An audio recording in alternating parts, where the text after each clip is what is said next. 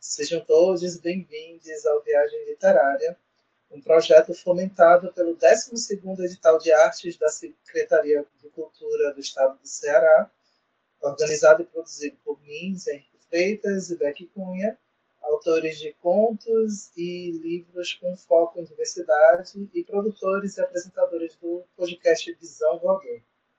Eu sou Zé Henrique, uma pessoa negra, não binária, de cabelos pretos curtos, com bigode, piercing no nariz. Estou usando uma camiseta preta. Por trás de mim tem um guarda-roupas com a bandeira bissexual pendurada. E hoje estamos com GG Diniz, que é autora de ficção especulativa, editora e co-criadora do movimento Sertão Punk. Ela faz parte da Corvus Editora e publicou obras como A Diplomata e Morte Matada e outras histórias. GG, boas-vindas. E aí, para a gente começar, já peço também para fazer uma autodescrição para o pessoal é, te conhecer ainda melhor. Tá, gente, eu sou uma pessoa não binária de pele negra de pele clara. É, eu tô com uma blusinha rosa com decote de coração. É, atrás de mim tá são paredes lilás com é, umas estantes assimétricas cheias de livros. E uma porta marrom. E aqui. E como todos já estamos apresentados, então vamos um joguinho rápido de entrevista, né, para a gente entender ainda melhor sobre quem é GG assim, a gente fala de literatura né, aqui e a gente quer saber de todo mundo que vem para essas lives o que a literatura significa para essas pessoas, né? Assim, no sentido de como ela entrou na sua vida e qual foi a, talvez, engrenagem que te fez querer trabalhar com isso, né, como autora e além de autora, como editora também, né? Então, para mim, literatura é meio que, que tudo na minha vida, porque literatura é como eu me divirto, literatura é como eu me expresso, literatura é como eu me informo. É, literatura sempre foi meio que um pouco de tudo para mim, desde quando era pequena, eu comecei a ler assim, bem nova mesmo, assim que eu me alfabetizei. É, então a literatura sempre fez parte da minha vida, desde que eu me lembro, gente, me lembro. E e a vontade de ser escritora veio quando eu estava um pouco mais velha, eu já era adolescente, eu comecei escrevendo fanfic. É, acho que como toda pessoa da minha idade, comecei escrevendo fanfic. E, e aí, depois de um tempo escrevendo fanfic, eu percebi que eu queria escrever histórias originais, realmente, histórias minhas. É, e, e aí também depois que eu comecei a escrever, um pouquinho de tempo depois eu percebi que na verdade eu também gosto muito de editar histórias, porque eu gosto muito de ler um texto, analisar criticamente, trabalhar nele, ver como é que melhora e tudo mais. Tipo, para mim, a edição é uma paixão, é uma paixão tão grande quanto a escrita. É... E... E aí é isso, tipo, literatura para mim sempre foi tudo, sempre será tudo. E aí falando também de gênero, né? Que escreve muito na área da ficção especulativa e também na, na fantasia, né? Teve um, um, uma edição tua é, recente, né? De alguns poucos anos, que foi a, a do, da escola de magia, né? E tem várias coisas que perpassam nessa questão de trabalhar com vários gêneros também, né? Mas para ti foi algo que aconteceu naturalmente, ou você já gostava muito desses tipos de gênero, estudou mais um pouco? Como é que foi para iniciar né, nas áreas que você hoje escreve? Então, essa história é bastante engraçada, porque na verdade eu comecei a escrever ficção especulativa por preguiça. Porque na verdade, eu lia muito, era crime. Só que, tipo, pra você escrever crime, você tem que fazer muita pesquisa, porque, tipo, tem que, tipo, aquele negócio de perícia forense, tipo, você tem que conhecer o sistema legal e tudo mais, tipo, um monte de coisa. E aí, tipo, quando eu pensei em escrever primeiro, eu pensei, ah, vou escrever crime. Aí eu desisti da ideia muito facilmente. E aí eu pensei, ah, vou escrever fantasia que eu posso simplesmente inventar tudo, que inventar tudo também é um trabalho, né? Mas, enfim, na minha cabeça, de 17 anos, fazia mais sentido. E aí, tipo, foi inclusive com eu decidindo escrever fantasia que eu passei a ler fantasia, porque na verdade eu lia crime, eu raramente li uma fantasia. Mas só que aí, tipo, quando eu passei a pensar em escrever, aí foi que eu passei a ler, porque eu pensei, não, eu tenho que conhecer os gêneros, obviamente, eu tenho que conhecer, eu tenho que ler, eu tenho que consumir. Aí sim que eu comecei a ler ficção especulativa, e aí sim que eu. Mas, tipo, eu sempre escrevi ficção especulativa, mas, tipo, começou com preguiça. Tipo, crime é um negócio assim que você tem que fazer umas pesquisas muito doidas que eu não sabia nem pra onde é que começava. E aí eu já falei, não. Eu vou escrever ficção especulativa mesmo, que é melhor. Aí é, também foi o processo. Eu comecei escrevendo fantasia, mas só que aí rapidamente eu comecei a perceber que, na verdade, meu negócio é ficção científica. Agora, basicamente, tudo que eu escrevo ou é ficção científica ou é horror. Ou os dois. É, e, e, tipo, foi também um processo. Eu tentei ali uma fantasia, eu escrevi um, um conto sobre a Yara, escrevi um conto sobre uma vampira pré-colombiana, e aí eu comecei a escrever ficção científica, eu pensei, não, é, é isso aqui, é isso aqui mesmo. Porque, tipo, um contexto, eu sou formada em Química. Eu, eu tenho bacharelado em Química Industrial e eu fiz o técnico integrado em Química Industrial no UFCE também. É, então, eu gosto muito de ciência e eu gosto muito de trabalhar isso na literatura também, de alguma forma. E, e aí a ficção científica dá a margem para você fazer isso, né? E, e aí foi por isso assim, que eu me encontrei tanto com a ficção científica específica, apesar de eu escrever fantasia e horror, mas tipo, é a ficção científica assim que agora tem sido assim a minha paixão. Mas tem outro detalhe né, nessa questão de gênero, nessa questão de paixão, que vai de encontro, inclusive, com o que você já escreve há um tempo, que é o Sertão Punk, né? Que foi algo que você ajudou a fundar. E tem até um manifesto disponível para todo mundo, para entender o que é o Sertão Punk lá, para quem quiser acessar.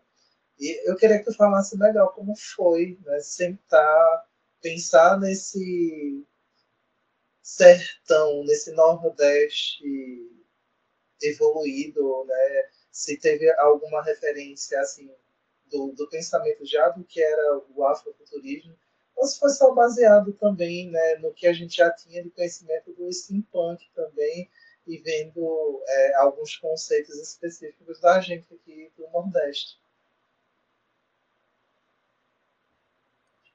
Então, assim, na verdade, o Sertão Punk nasceu muito, assim, desse exercício de pensar de, tipo, são os três criadores, né? Eu, Alan o Alex Silva, e o exercício da gente pensar, poxa, mas como é que a gente criaria o futuro do Nordeste? Tanto é que é uma coisa que, que eu falo, que, tipo, não necessariamente uma pessoa que escreve, que escreveu o futuro do Nordeste vai escrever Sertão Punk, porque o Sertão Punk é um futuro é uma forma de futuro pensada por três pessoas específicas, que tipo, a gente pensou, ah, nosso futuro do Nordeste a gente imaginaria que Nordeste vai ser realmente é, todas essas coisas, tipo, Nordeste vai ser uma potência cultural, tecnológica e tal, e aí nisso a gente, é, e, tipo, para ficar mais fácil de visualizar isso para as pessoas, aí a gente pensou nas nossas três referências.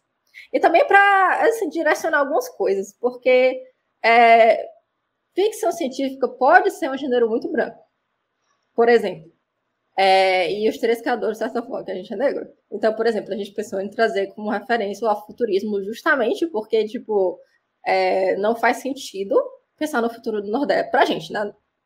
Não faz sentido pensar no futuro do Nordeste e não pensar na cultura negro-nordestina, não pensar nas pessoas negras nordestinas também. É, então, é, a gente trouxe o afuturismo para trazer essa, essa questão de, tipo, lembrar as pessoas que, tipo, não é só gente branca no futuro Nordeste, não é todo mundo branco. É... E aí foi nisso que a gente trouxe outras coisas também, que, que novamente trazem aspectos, facetas que a gente queria trabalhar é, nesse futuro Nordeste. Então a gente trouxe o Solar Punk. Solar é justamente a questão das energias renováveis, que o Nordeste é uma potência de energias renováveis atualmente. Então, tipo assim, para mim é muito difícil imaginar um futuro que isso não seja mais verdade. Pode ser que, tipo, é, eu acho importante a gente trabalhar a questão dos impactos das energias renováveis que também tem.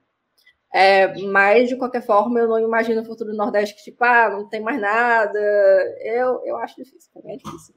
Então, para trazer esse aspecto das energias renováveis, a gente pensou como referência o Solarpunk. E aí, por último, a gente pensou como referência o realismo mágico, justamente porque é, ficção científica, às vezes, pode ser, não sempre, não é regra, com certeza existem obras que trabalham isso muito bem, mas tem muitas obras que não trabalham isso de jeito nenhum, que trabalham a questão da cultura, da, do, das crenças, da espiritualidade. É, muitas obras de ficção científica simplesmente negligenciam essa parte completamente. E aí a gente não queria negligenciar isso pensando no futuro do Nordeste. O Nordeste é uma região com uma cultura muito rica de, de crenças, de histórias, de causos. Então a gente pensou em trazer o realismo mágico como referência, justamente para ser tipo assim, ó, existe esse aspecto, no futuro vai. No futuro as pessoas ainda vão estar contando história de lobisomem, provavelmente. As pessoas ainda vão estar contando história de aliens, as pessoas ainda vão estar contando essa história dessas coisas todas. Então, é, a, gente, a gente pensou nesse, nessa ideia de tipo, ah, é, novamente é o Nordeste, que é uma potência e tudo mais, e a gente trouxe as referências para ajudar a as pessoas a imaginarem certas, certos aspectos que a gente queria que as pessoas imaginassem. Que a gente queria que o pessoal pensasse, ah, beleza, mas e como é que ficam os causos no, no futuro? Ah, mas como é que fica a questão das energias renováveis? Como é que fica a, a questão da, da cultura negra no futuro? É, e tudo mais. É, e aí, é, e aí eu acho que o, o, legal, assim, que eu acho importante saber sobre o Sertão Bug é que não precisa ser os três ao mesmo tempo. Então, tipo, você pode explorar só uma coisa se você quiser. Porque, tipo, eu, por exemplo, eu escrevo ficção científica. Eu não escrevo no mágico. Então, tipo, as minhas coisas geralmente são só ficção científica, trabalha mais a questão do solo punk e tudo mais. E, e, e tira uma casquinha ali do afrofuturismo, porque eu falo de personagens negros, geralmente. Mas, tipo, geralmente eu fico muito no solo punk. Aí é, o Alan Style já trabalha mais no realismo mágico. Então, tipo assim, você pode misturar e fazer o que você quiser, basicamente, com essas três coisas e com a ideia. Tipo, não precisa ser as três coisas ao mesmo tempo, não precisa ser do mesmo jeito. Cada pessoa vai escrever esse tampão de uma maneira diferente. É, e, e tá tudo ótimo. Massa. Então vamos falar também de desafios, né?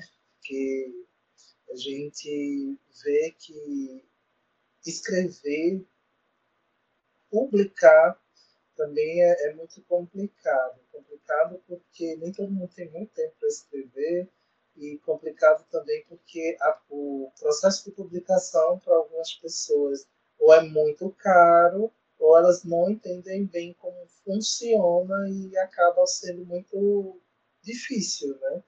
Mas existem outras barreiras que acabam também é, impossibilitando algumas questões. E eu queria saber se para você tem essa sensação de ser uma possível barreira, um possível desafio, o fato de ser uma pessoa não binária, uma pessoa né, que faz parte da comunidade LGBTQIAPN+, e também uma pessoa negra, né? Se isso, além de tudo, também ser nordestina, se todos esses recortes eles construíram desafios para estar no meio literário.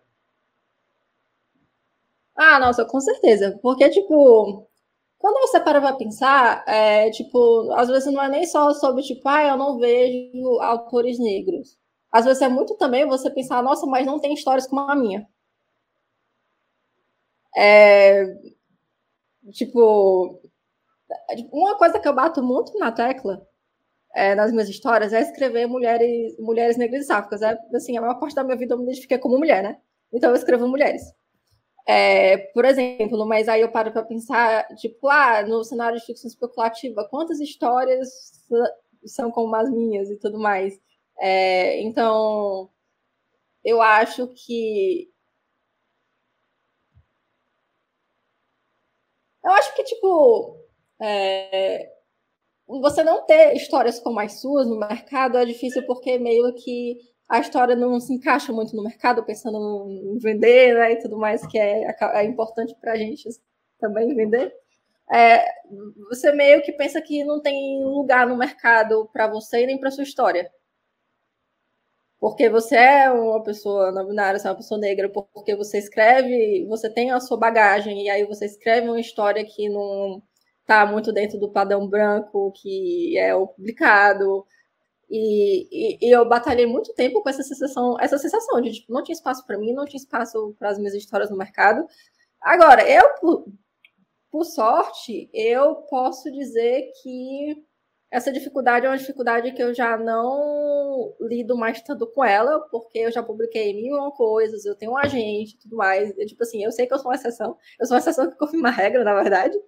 Mas, tipo, felizmente, é, é, eu cheguei a um ponto da minha carreira que eu já penso, beleza, não tem tantas histórias como as minhas por aí, mas as pessoas querem ler as minhas histórias.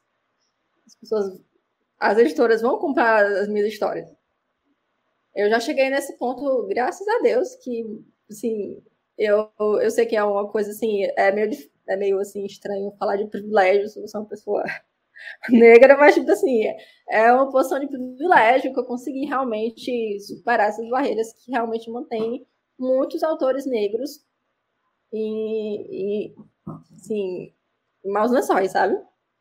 É, mas na verdade, assim, o meu maior desafio, mas, tipo, isso é uma coisa que ficou comigo. E, na verdade, meu maior desafio agora com escrita tem sido a minha saúde mental. Porque, é, querendo ou não, é, enfim, é uma coisa que fica na nossa cabeça. Tipo, ah, ninguém vai querer ler minhas histórias, ninguém, ninguém vai querer comprar, ninguém... E aí, tipo, quando você já tá num estado ruim de saúde mental, você tá depressivo, como é o meu caso, Aí isso se torna ainda maior e, tipo, paralisa, sabe? Eu, é, meu maior desafio tem, tem sido esse. Tem alguns outros desafios também. Tipo, se você já chegou ao ponto de ser publicado, às vezes você precisa defender as suas escolhas nas, nas, nas histórias. Tipo, é, uma coisa que eu encontro às vezes é ter que defender as minhas escolhas de escrita porque os meus diálogos eu, eu gosto de escrever muito como as pessoas falam, não tipo necessariamente de escrever tipo errado, mas de tipo escrever com a gramática, com a sintaxe do jeito que as pessoas falam mesmo, sabe? Tipo, e aí tipo alguns profissionais podem achar isso estranho, não pode querer consertar e tudo mais, e tipo ter que defender, de, ter que defender as minhas escolhas de representatividade também acontece. É, mas eu acho que é isso, tipo, de desafios para mim, atualmente, tem sido assim, minha saúde mental e, tipo, ter que defender as minhas escolhas em certas instâncias quando a história chega a ser publicada.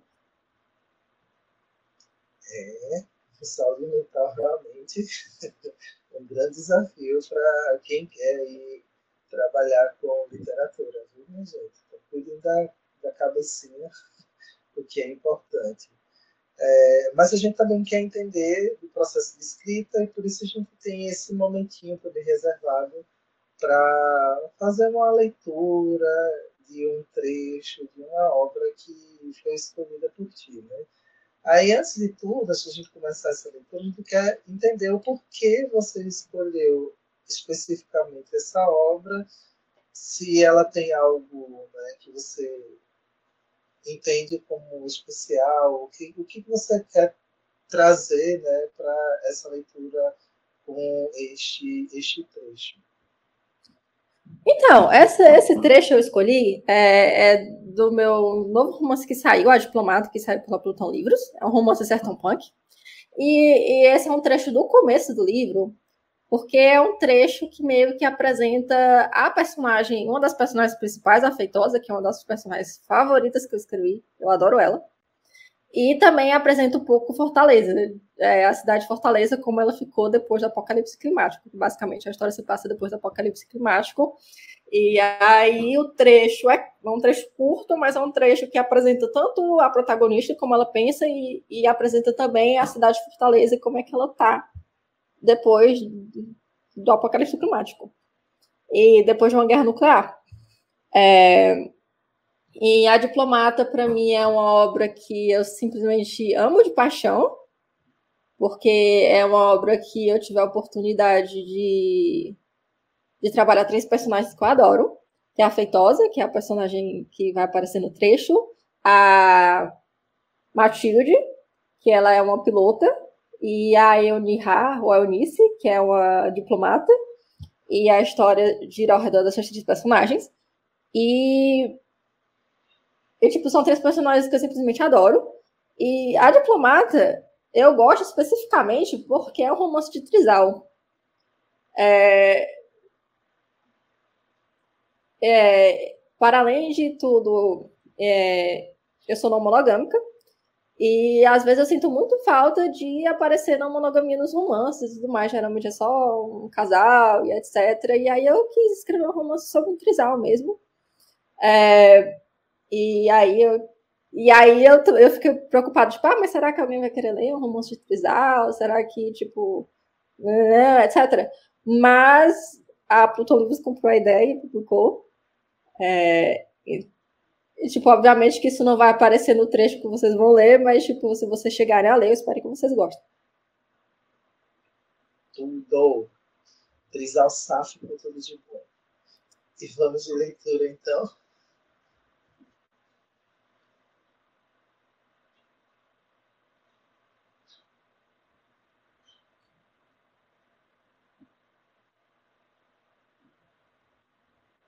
Sou eu que leio? Sim, por favor. Ah, beleza. Vou abrir aqui. Eu tava zero preparada para ler. Vamos lá, peraí, deixa eu ver. Abrir aqui. Ah! Acho que da pessoa. Vai dar certo.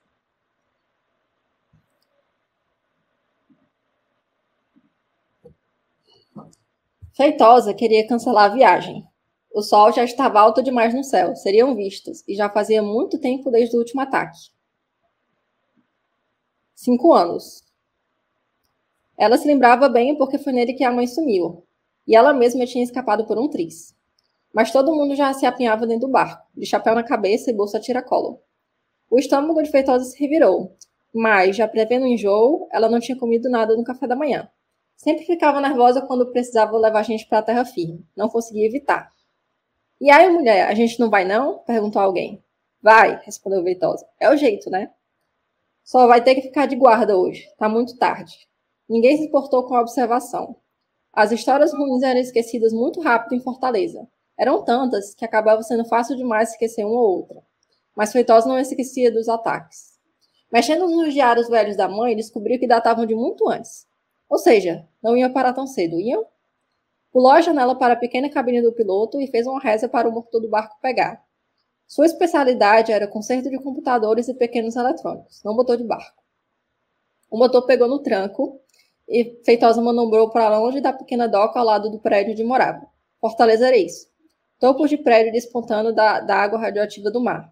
Ela fez a rota com que já estava acostumada. Virar à esquerda e seguir a linha dos, dos prédios até chegar à foz do rio Ceará, mais mar do que rio, que subia pelos restos da cidade. Pilhas de lixo se misturavam às casas abandonadas. Ao fundo, era possível ver a silhueta cinza dos arranha-céus construídos no interior depois que Fortaleza foi abandonada. Ironicamente, até onde Feitosa sabia, não havia restado ninguém daquelas cidades. Realmente um apocalipse ambiental mesmo. Viu? Sim. Tudo destruído. Ah, inclusive radiativo. Vamos lá, tubarões coloridos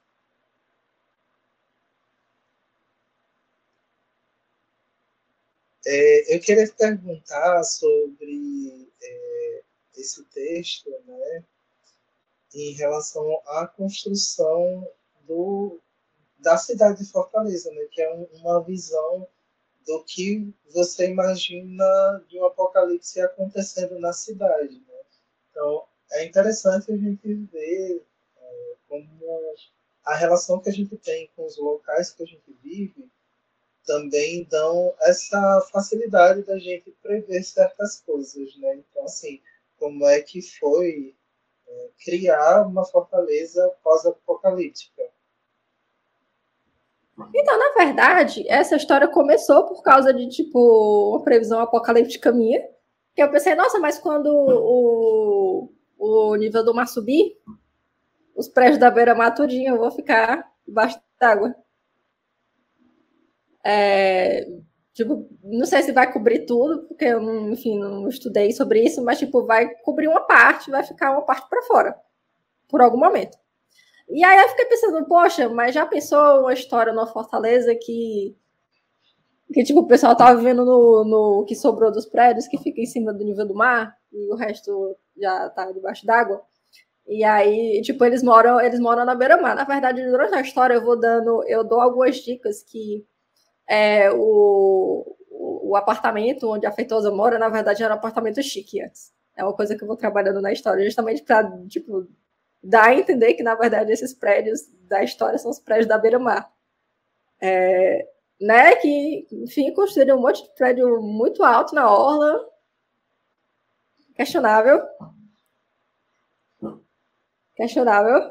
E aí, e aí tipo, foi dessa essa essa essa essa previsão ficou na minha cabeça por um monte de tempo até que é, eu tive as personagens aparecendo para mim, eu pensei, ah, eu vou colocar esses personagens nessa fortaleza desse jeito e aí a história caminhou daí. Muito massa. Gente, recadinho para vocês que estão aqui recadinho para todos atrasados. Essa live vai ficar salva, então todos vão ter acesso a qualquer momento de qualquer lugar deste planeta. Então, quem não conseguiu também ouvir, assistir a gente, também pode nos encontrar nos podcasts da vida, porque este, essa live vai virar podcast lá para o Visão Voador e também para o podcast específico do Viagem Literária. Então vocês vão poder encontrar a gente em vários locais. E para a gente se encaminhar de fato para o final, eu queria agradecer muito tua presença, Gigi, porque foi, é muito legal a gente trazer é, essas visões diferentes de como a literatura funciona, os caminhos que a literatura pode tomar e principalmente como a gente pode trabalhar sobre os próprios locais onde a gente vive, inclusive falando de sertão punk. Eu queria agradecer muito o convite, fiquei morto de feliz. Muito feliz de estar aqui. É isso. E é isso, galerinhas. Vamos ficando por aqui, mas tem mais live para acontecer já já, então fiquem junto conosco. Um beijo e até breve. Tchau, tchau.